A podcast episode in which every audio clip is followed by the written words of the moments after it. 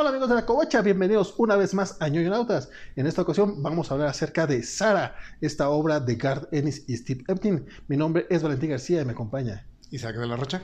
Y comenzamos en un momento.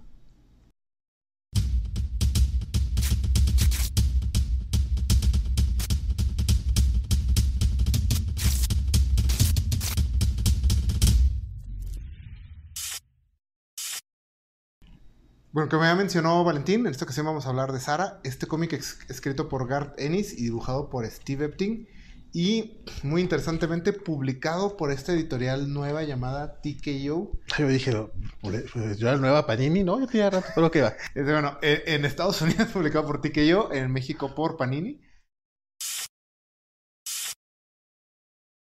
Yo sí llegó como que a cambiar un poco el esquema. Bueno, más bien llegó con una propuesta muy diferente. No ha hecho el cambio sísmico que a lo mejor esperaban, pero sí trae una propuesta muy, muy diferente.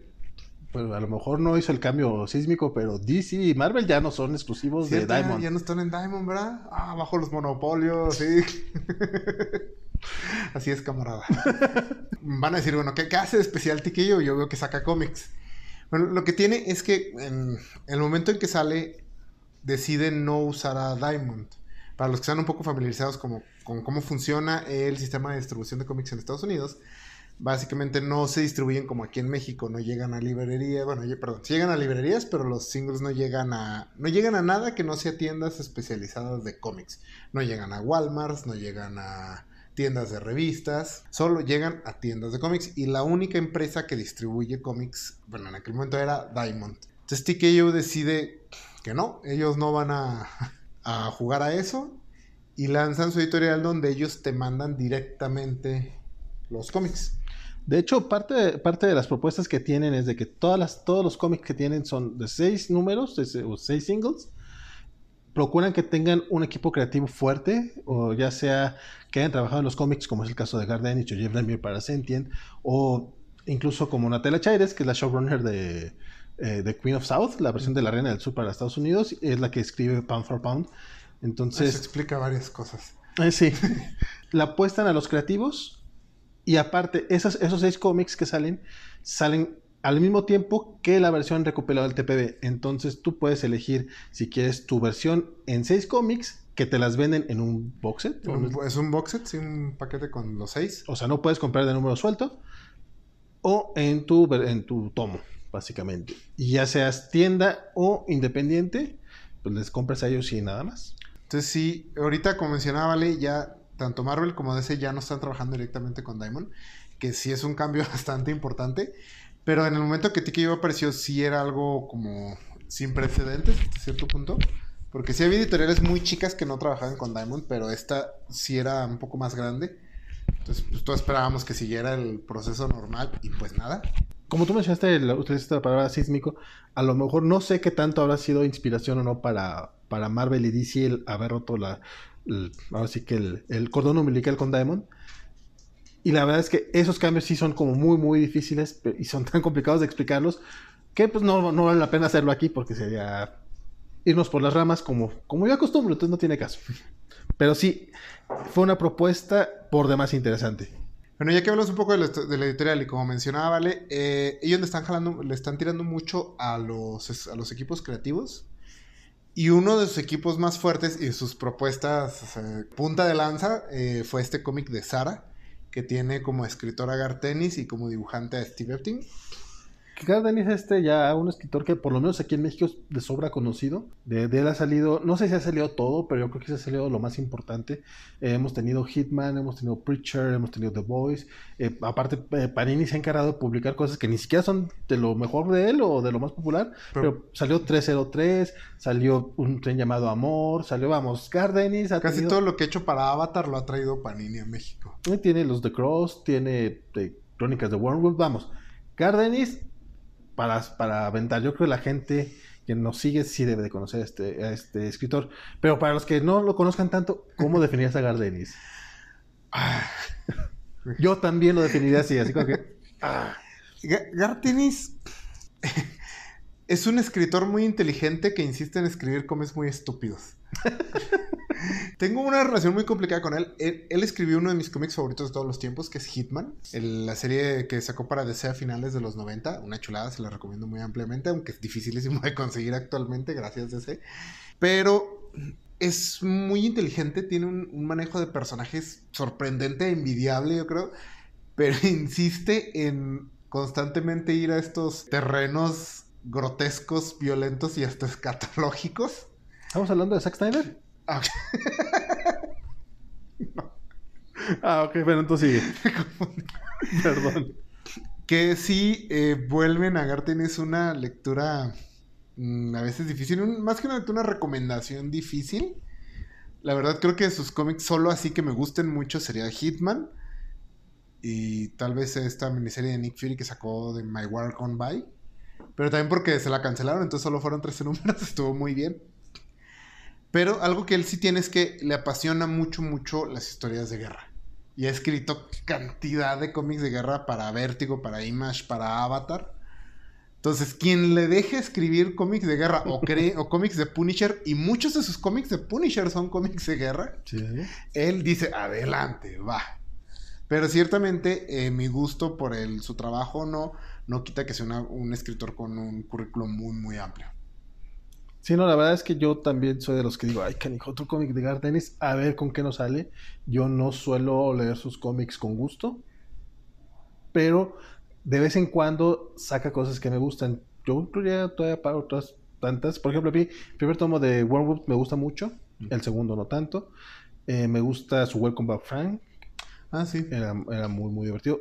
Sus Punisher Max son así como, sí, pero es demasiado. Sí, es demasiado. Y de hecho creo que ahí va a, voy a un punto que es uno de tus, de tus comentarios clásicos de Gardenis, que dura mucho en un cómic. Sí. Gardenis dura demasiado en todas sus series.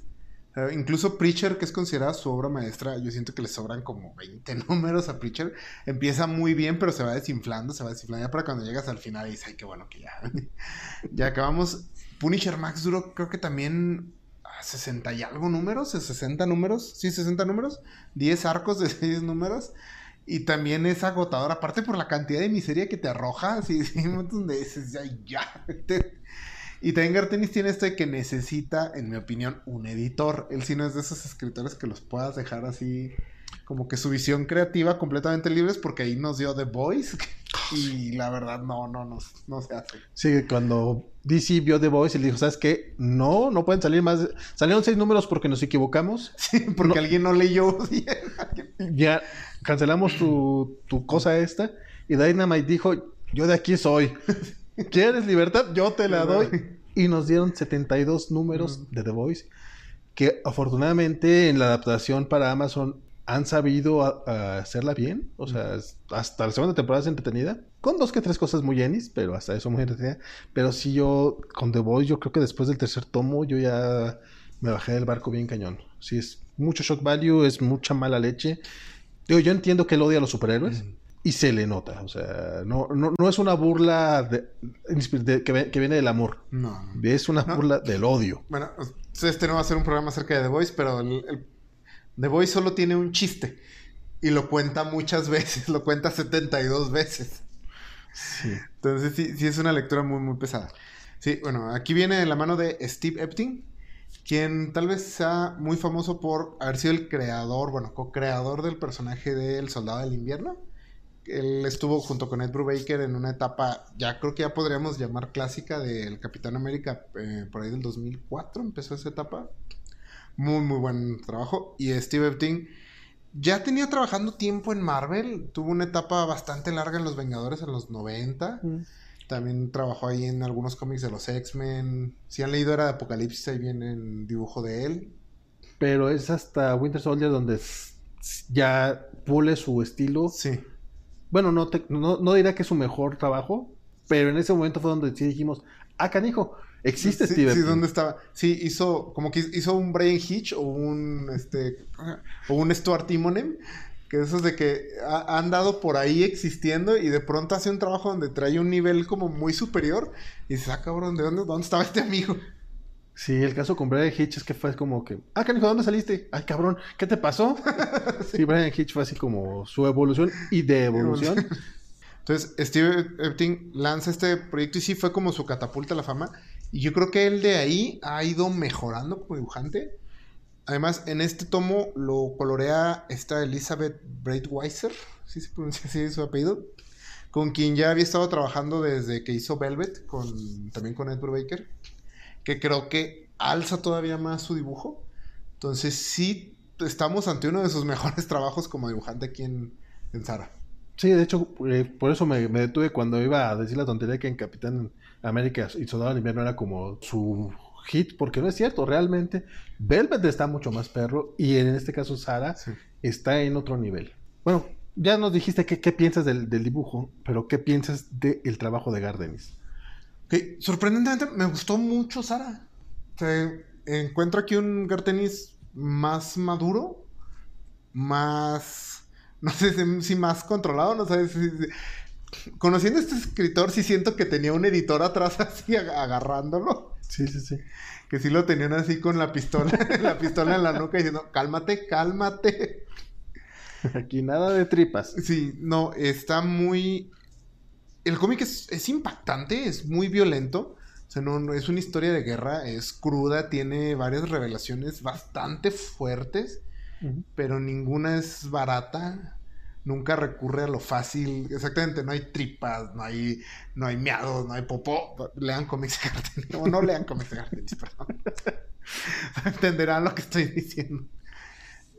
Sí, no por evitar todos esos shock values, es un cómic eh, ligero.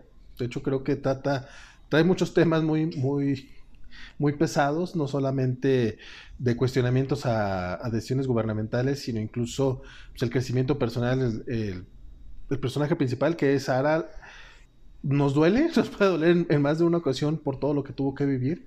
Sí, a mí también me gustó mucho. Era lo que decía Gardenis, de repente Después, cada 10 cómics de repente saca uno que diga, ah, cabrón, este sí me gustó. Este es el caso de Sara, eh, eh, me, gustó bastante y aparte el, el arte de, Steve Epstein neta no tiene desperdicio. Es un poco triste porque este lo estoy leyendo. Había Panini que acaba de sacar 303, mm. igual de Gardenis, igual es una historia de guerra, esta es en Afganistán, pero esta es de Avatar Press. Entonces acá sí hay tripas. Y aunque hasta eso creo que también es algo controlado en comparación a Cross o The Voice u otras ah. cosas. 303 todavía tiene mucho Ennis sin editor. No, no que no tengan editor, pues, pero sí se siente un poquito más libre de, hacer estas cosas que le gustan. Y aquí en Sara se ve que está muy controlado y nos trae un muy buen trabajo. Que parte, pues también está chido ver que Gardenis sí puede hacerlo. Lo más que no quiere. sí, sí, le, gustan las tripas y los miados. aparte es un cómic eh, emocionante, es un cómic de guerra emocionante, las batallas son emocionantes. Es, acerca de un equipo de francotiradoras. Entonces, logran que este momento así donde están buscándose, donde están escondiéndose y todo, que puede parecer como difícil visualizarlo en cómic, sea emocionante y estás tenso pero a la vez no es un cómic de guerra divertido, así como, uh, la guerra. a pesar de ser la Segunda Guerra Mundial, que es como la que más fácil vuelven divertida, no, no es eso, es un cómic de guerra crudo y fuerte. O sea, no, no, no porque no tenga tripas diría que es para niños.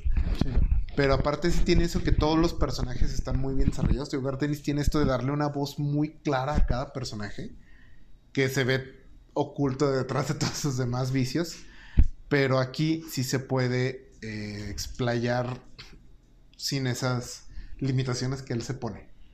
Y el hecho de ser un cómic que tiene inicio y final en seis capítulos, creo que también le ayuda bastante a contarnos una historia muy, muy clara, muy específica y no diría que satisfactoria, pero ya hablaremos de eso. No, pero que se mueve muy bien. O sea, la historia se mueve rápido, las revelaciones están muy bien distribuidas a lo largo del cómic. O sea, más o menos cada dos números dices, ¡Ah! O, hay, o hay un cambio en la dinámica de los personajes que te mantiene leyendo y llega a un final pues bueno, yo lo llamaría satisfactorio. sí, pero tú dices que tú dices que Sheriff of Babylon es satisfactorio, entonces eh, eh. Tomen con precaución cuando, cuando Isaac diga que algo es satisfactorio, sobre todo si está relacionado con guerra o crimen.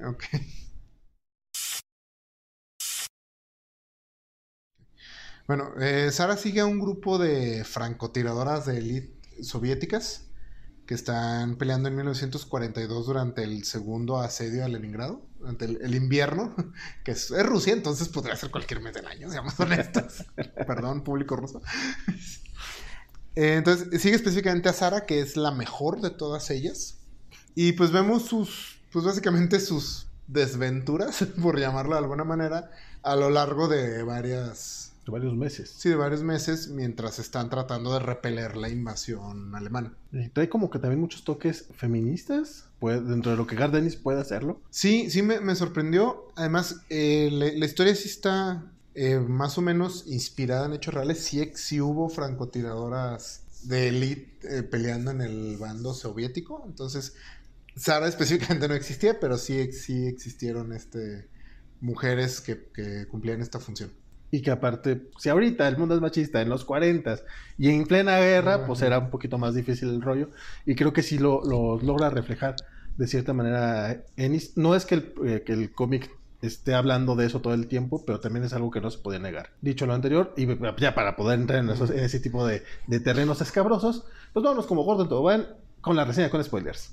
Spoiler Bueno, eh, en este caso, el tema de spoilers es un poco difícil hay dos momentos muy importantes cerca del final que creo que nos vamos a guardar para que eso sí los disfruten ustedes. Una revelación muy, muy impactante en el 5 y pues ya el final, final del cómic. Entonces, eh, aunque dijimos spoiler alert, esos dos se los dejamos a ustedes.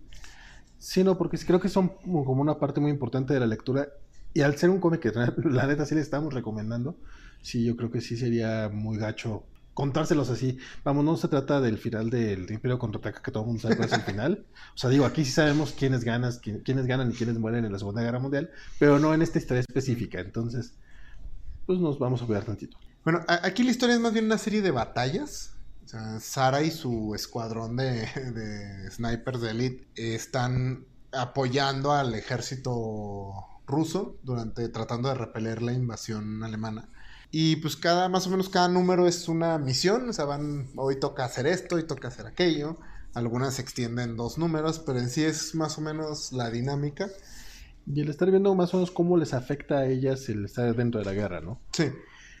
sobre todo se centra mucho en cómo estar luchando del lado de la Rusia comunista de Stalin, que básicamente era estar atrapado en una guerra entre los dos peores hombres del mundo, que eran Stalin y Hitler entonces sí, es, no solo tienes que evitar que te maten los, los nazis, también tienes que evitar que te mate tu gobierno.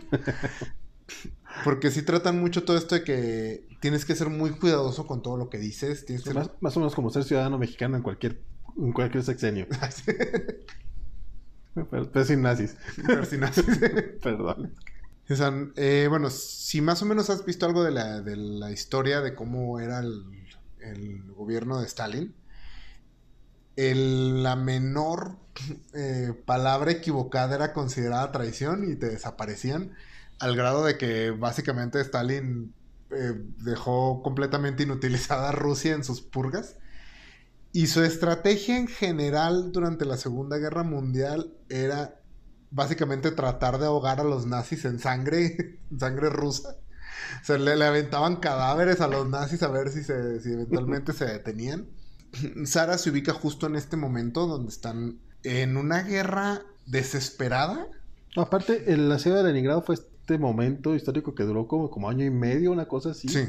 Fue de las batallas más largas. La fecha tiene el récord, según yo, de la batalla más sangrienta de toda la historia. Eh, la estrategia así de Stalin pareciera que lo dice una broma, pero sí era básicamente ahogar a los enemigos en sangre. Era mandar olas y olas y olas de, soldados. Y decía el cuate, yo sé que algunos van a morir, pero es un sacrificio que estoy dispuesto a hacer. Antes de la Segunda Guerra Mundial, Stalin toma el poder y lo primero que hace es hacer una purga de todos sus líderes políticos dentro del gobierno. Entonces, de, elimina a los generales más capacitados y deja básicamente un montón de mocosos a cargo del ejército. Entonces nadie estaba preparado. Stalin cuando Hitler lo traiciona y invade Rusia, el güey básicamente hace un berrinche y se encierra en su cuarto como tres semanas. Y luego después dice, no, yo voy a tomar control directo de las tropas. Entonces, durante meses él directamente controlaba las estrategias y esa era su estrategia hasta que eventualmente lo convencieron de, que él se encargara de algo más. Oiga, señor, nos están matando a muchos, manda más. sí, sí, sí, mandaba, por ejemplo, durante la, la serie de Stalingrado una de las cosas que hizo fue no evacuar la ciudad para motivar a los defensores. Para, que nos maten a la gente, para que no maten a más.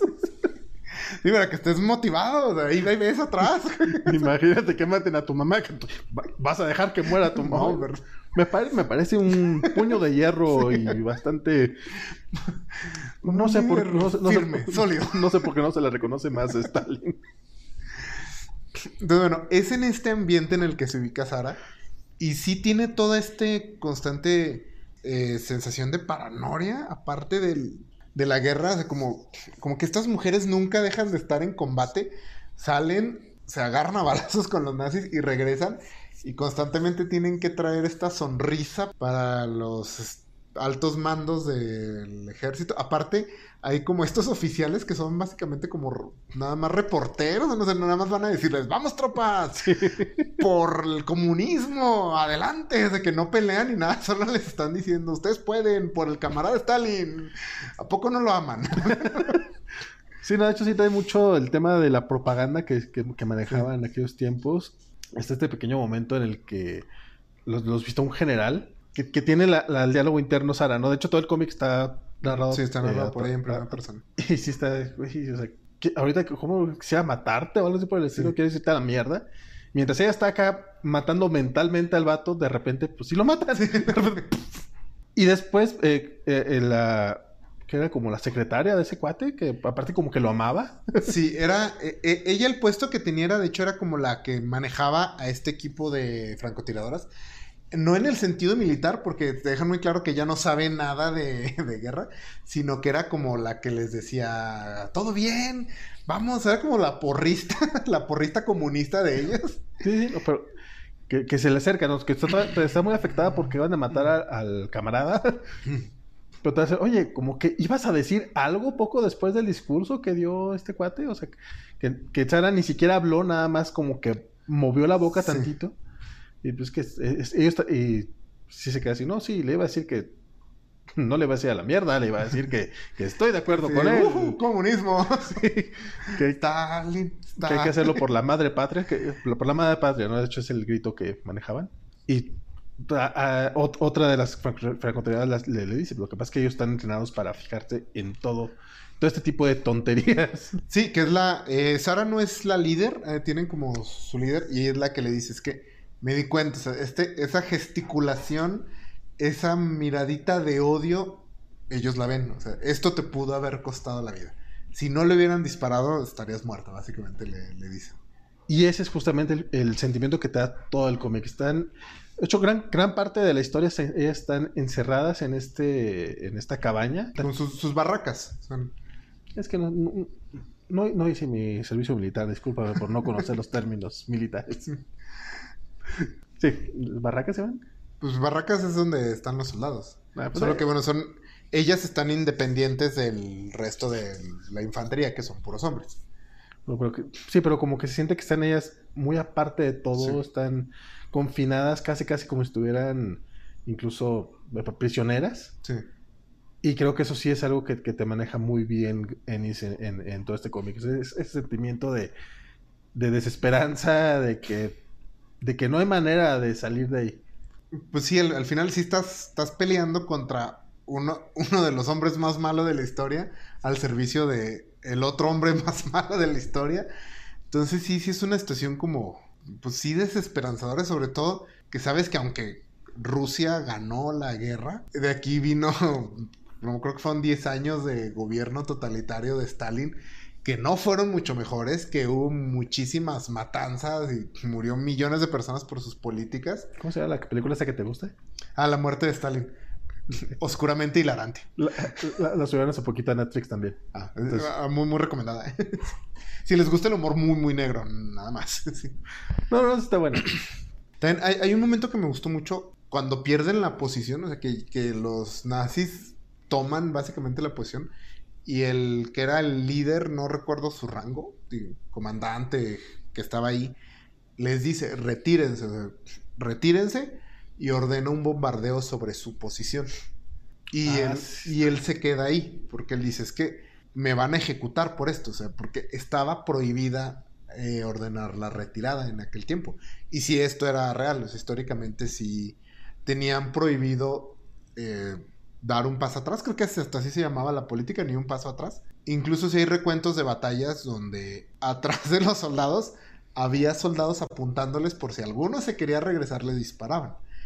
Entonces él les ordena la retirada y se queda ahí y él dice también, bueno, es que como yo me voy a morir aquí, no, no van a poder culpar a nadie de ellos y mis hombres se van a, a salvar.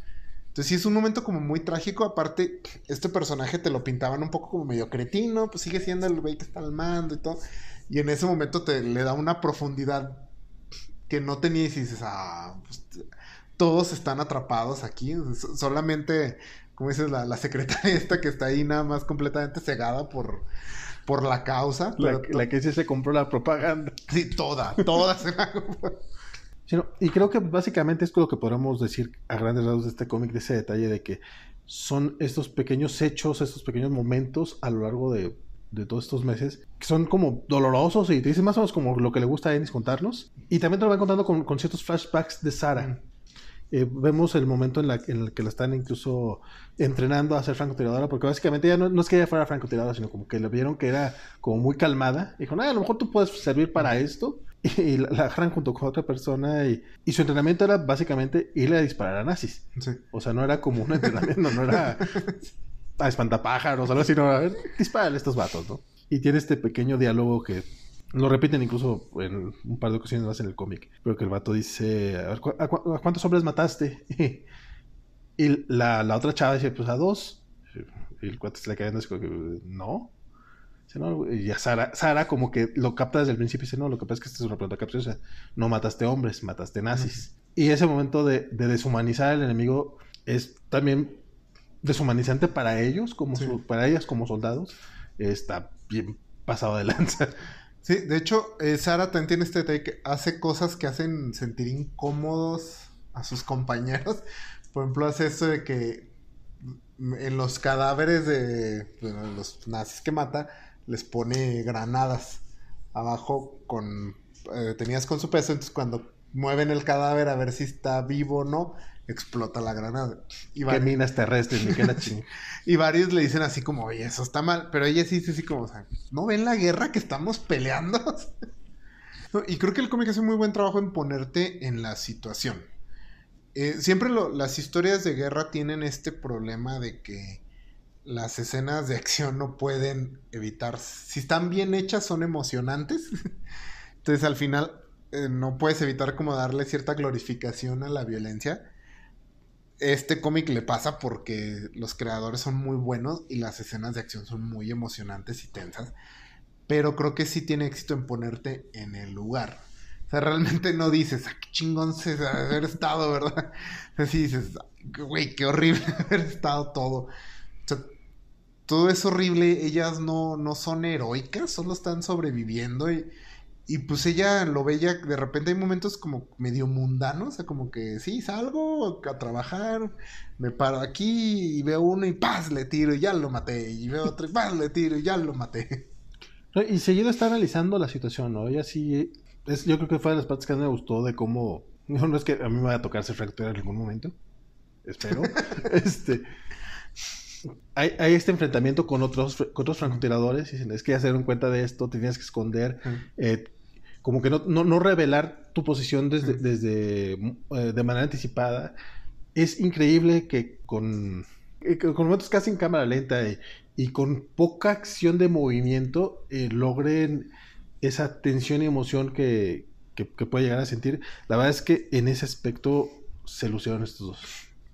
Sí, no sé por qué están tardando en la adaptación cinematográfica. Es que acaba de salir el cómic, ¿no?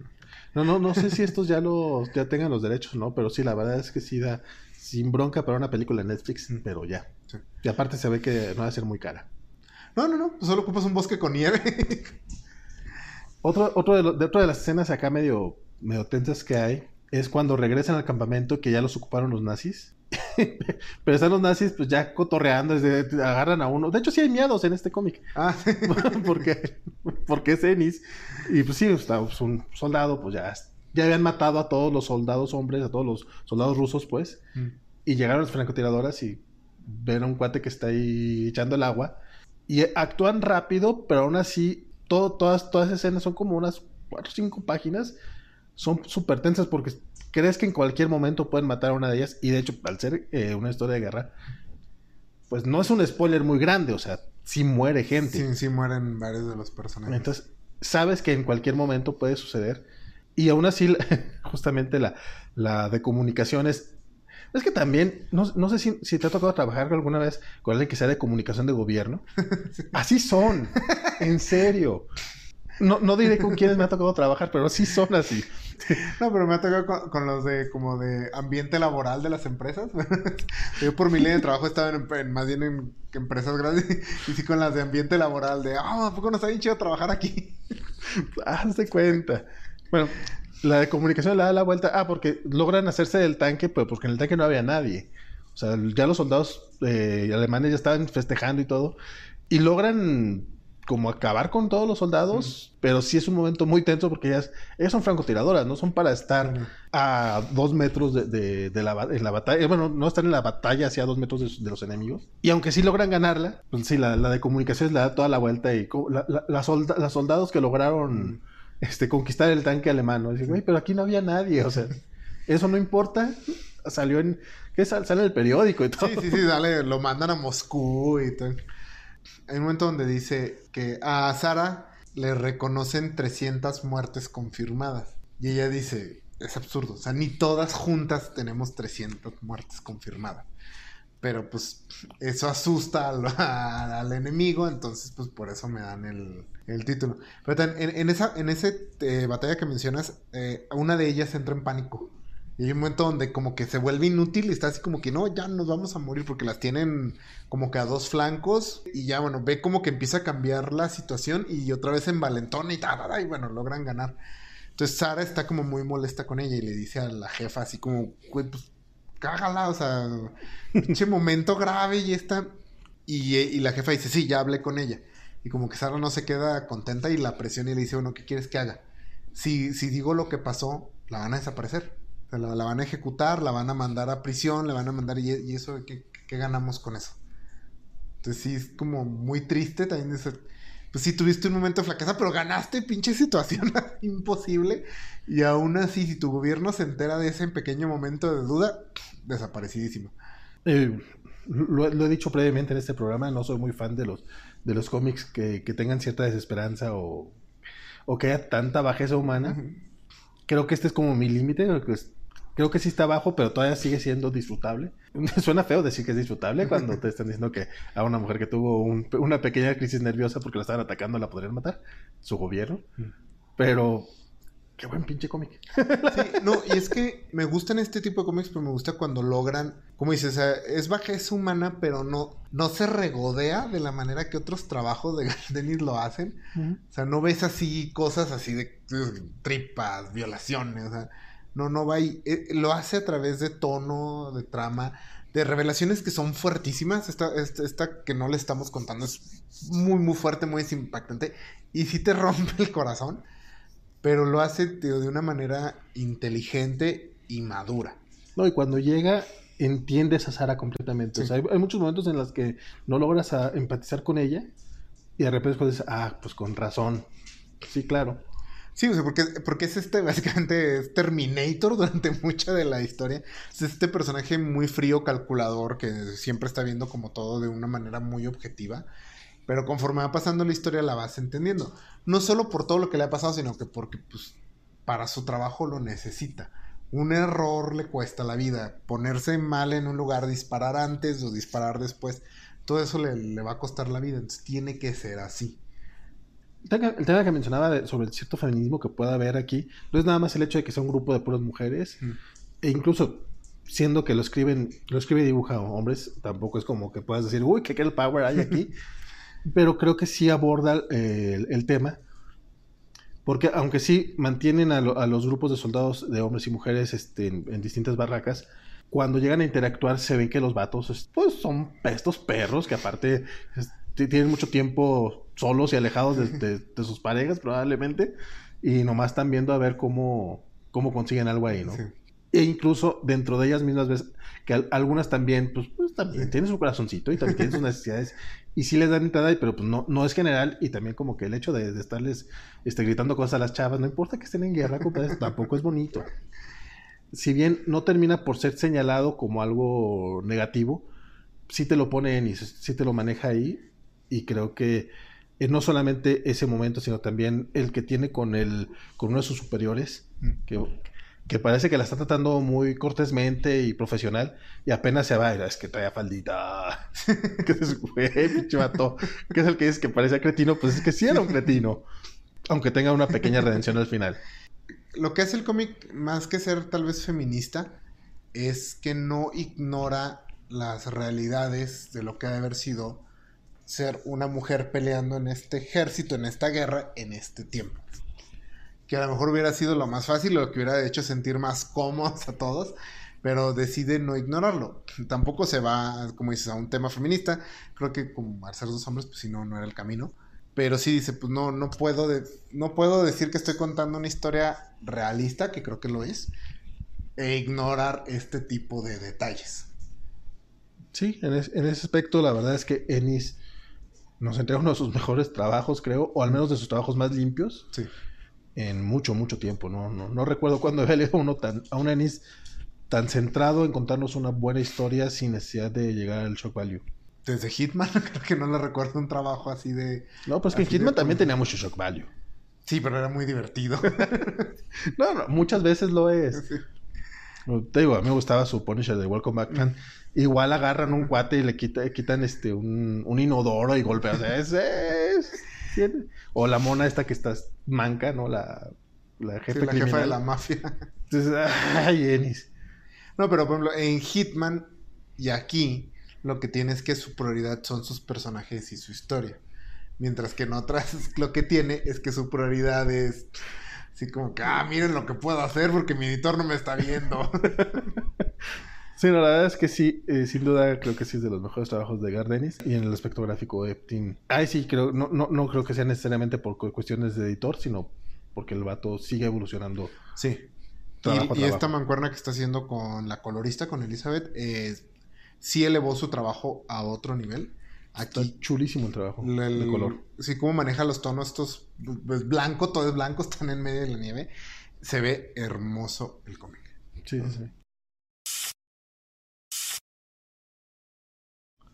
Pero la verdad no creo que haya mucho más que decir. Creo que este cómic es de estas experiencias que más bien, si tienen que leerlo, mm, no, no necesitan que se les cuente paso a paso. Espero no haberles contado muchas cosas, más que dos que tres detalles que creo que son importantes. No sé si tú quieras agregar algo más. No, eh, la verdad me gusta mucho. Es una historia concisa que va al punto. Como dices, es, un, es uno de los trabajos más directos, más centrados de Ennis amo Hitman, pero sí te voy a conceder que Hitman sí es más adolescente en su, en su ideología, en su temática. Sara sí es un trabajo más serio, más adulto a lo mejor. Entonces sí, muy, muy recomendado en mi parte. Si les gusta las historias de guerra, incluso si no les gusta, creo que es fuerte, pero también no se regodea en la miseria humana. Es más bien a través de este tono así de paranoia constante y de desesperanza. ¿Estás diciendo que Gardner escribió un cómic maduro? ¿Sí? ¡Wow! Yo creo que es lo que estoy diciendo. No, y ya lo ha hecho antes, solo que usualmente escribe un cómic maduro y, luego, escribe lo contrario. A veces en el mismo número. sí, no, no, no. No, no, eh, yo luego maltrato mucho a Ennis, pero la verdad es que también eh, tiene cosas de él que me gustan mucho, mm. pero este creo que sí es de los mejorcitos. Sí. Entonces, eh, de mi parte, muy, muy, muy recomendado. de las mejores historias de guerra que he visto. En general, cómics, películas Creo que esto está al nivel de las mejores películas de guerra que están ahí afuera. Entonces, yo les diría una compra así asegurada. Sí, de hecho, yo quiero agregar el detalle de la, edición nacional. Panini tiene una gran, este, un gran equilibrio entre calidad y precio. En este caso tenemos una edición pasta dura en 240 pesos, lo cual me parece eh, muy, muy, muy accesible, considerando que la edición en inglés, el TPB te cuesta 20 dólares. Mm. Las grapas, que, son, que, vienen en un box set, te cuesta 30 dólares. El tomo de Panini para España cuesta 22 euros. Entonces, de, creo que es la manera más accesible que se puede encontrar en el mundo mm. de conseguir esta historia. Entonces, pues la, neta, aunque yo soy mucho de, recomendar las, ediciones originales, creo que en esta ocasión la opción que nos ofrece Panini no solamente es la más accesible y en cualquier ratito ponen un descuento en la tienda en línea o en tu tienda Panini, entonces te va a salir mucho más barato seguramente. Eh, ya en Amazon estaban 219 pesos en la semana que salió, entonces seguramente lo van a encontrar a un gran precio. Neta, sí vale la pena comprarlo. Además, en el caso específico de los tomos de TKO, a través de Amazon está muy raro. Creo que todavía no tienen como un acuerdo así muy formal en cuanto a los temas logísticos. Entonces los, tomos en Amazon están difíciles de conseguir y caros. A veces están disponibles, pero suelen estar en 600 pesos. Entonces, sí, eh, estas ediciones de Panini de que yo, si les interesa la línea, eh, creo que es la mejor opción que, podemos. Aparte, Panini suele manejar un muy buen nivel en cuanto a traducciones. Entonces, también, en este caso, sí, yo diría, váyanse por la edición de Panini. Por favor, suscríbanse al canal si es que no lo han hecho, denle click a la campanita, denle like a este, este video. Si no les gustó, denle dislike, no importa, déjenos sus comentarios, eh, díganos de qué otros cómics les gustaría que habláramos. Recuerden que aquí en Yoyonautas nos especializamos un poquito más en, los que están saliendo en español o han salido en español, que, sea fácil conseguirlos, pero pues tampoco es que sea eh, ley escrita en. Si ustedes quieren que hablemos de otra cosa, ustedes díganos y pues trataremos de hacerlo. Mi nombre es Valentín García. Soy Isaac de la Rocha. Si me lo piden, puedo obligar a Vale a que hablemos de Hitman. Y la próxima semana no hablaremos de Hitman, pero ya veremos de qué hablamos. Adiós.